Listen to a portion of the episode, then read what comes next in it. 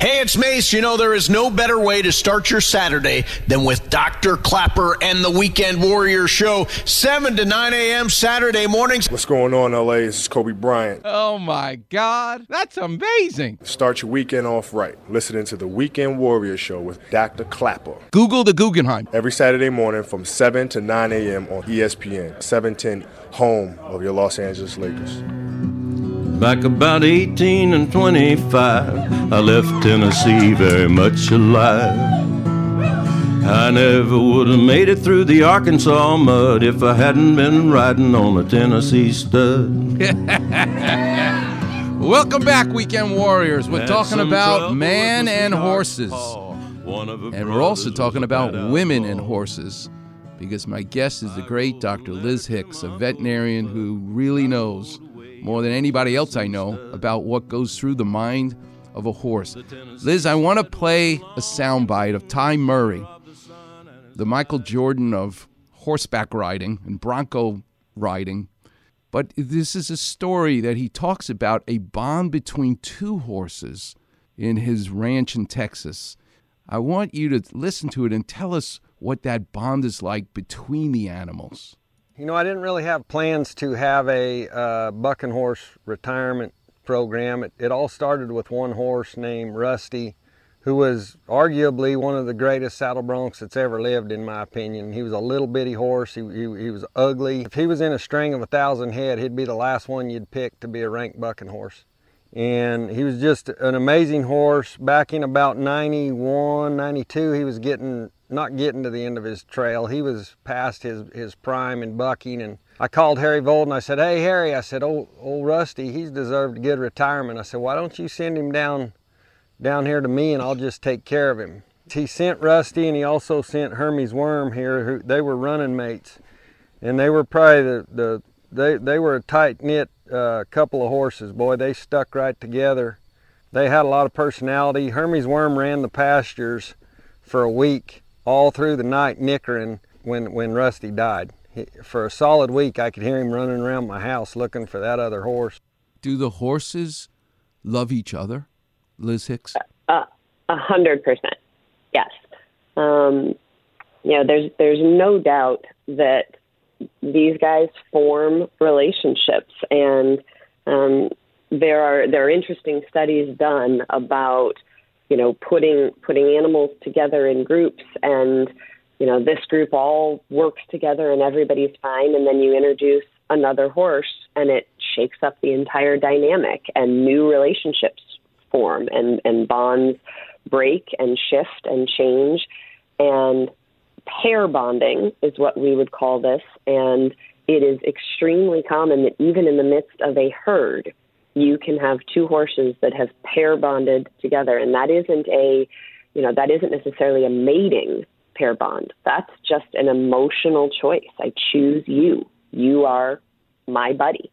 Hmm. And uh, that that description, I, I, I can hear that horse in my mind, because that description, that whinny, that cry, um, anyone who's been around horses knows that cry when the other half of a pair bond is taken away. And, you know, in this case, it was the ultimate separation. But just sometimes, you know, somebody's got to go see the vet. Somebody's got to go to the farrier to get new shoes put on. And separating them often leads to that degree of anxiety and agitation, because they just love being together. Well, here's another soundbite I want to play for you where there's cruelty involved, which is just something I cannot tolerate. But I just love that the horse can enact some revenge as well. This was a bronco horse named Devil's Dream, who from the oh, nineteen forties yeah. to the nineteen sixties was like legendary, like a Kareem Abdul-Jabbar of horses. And this horse did not appreciate being put in its place, and when the opportunity came about, had a good memory. Listen to this.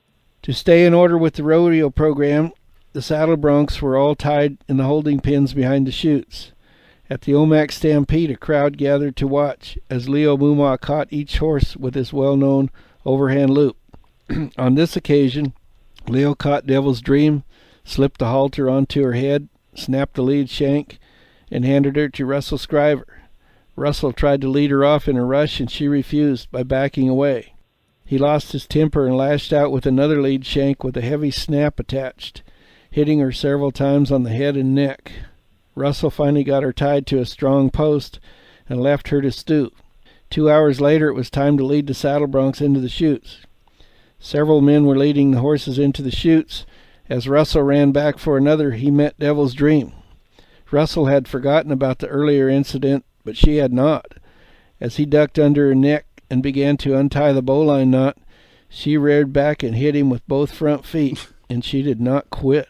She bit and pawed with intent to do bodily harm until another man was able to drag Russell to safety. Horses remember, right? You know, the adage is an elephant remembers, but I assure you horses' memories are just as long. I'm just so happy that the horse got revenge on this punk who who tried to beat him up. And and they will. I mean, there is a, a fascinating thing to watch when you look at behavioral components of horses and, and the different interactions. They, just as they know each other, they also know us.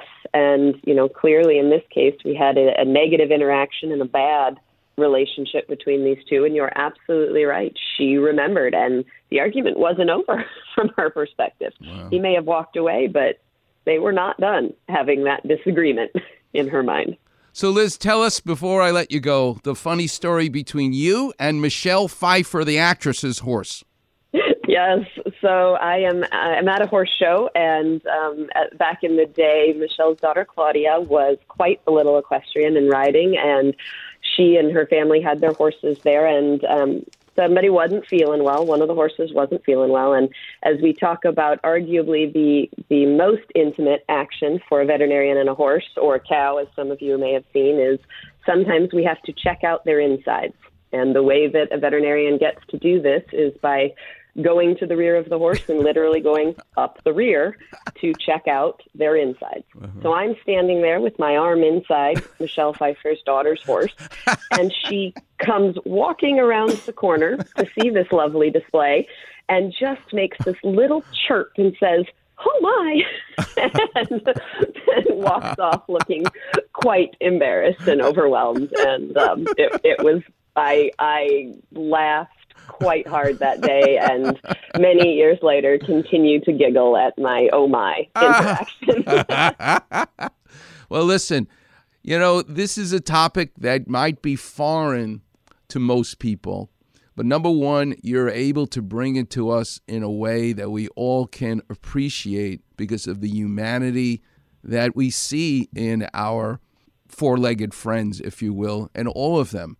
But the story of how you made a little girl's dream come true and become what you imagined for yourself is inspiring to so many people. And I say this with great pride that Clay Hicks, uh, your husband, is a lucky man. I want to thank you so much for getting up early and teaching us about this world that is right next to us between man and horse. Thanks so much for getting up early to be with us.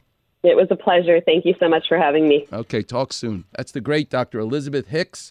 Wow, the world, the bond between man and horse. It is special. Coming up next, the clinic will be open. The number is eight seven seven, seven one zero, E S P N. You're listening to the one and only Weekend Warrior Show here on seven ten E S P N. I left Tennessee very much alive. I never would have made it through the Arkansas mud if I hadn't been riding on a Tennessee stud. Holy emoji, clap man. Weekend Warriors on Facebook. Holy slip disc. That's right, Robin. Hear listeners talk about their aches and pains. Holy hamstrings. Along with Doc's Clapper vision. Breathe deeply. And advice to callers. On your toes, Robin. So like, follow, and enjoy a wise decision. The Weekend Warrior Facebook page. Frankly, I can think of nothing more stimulating.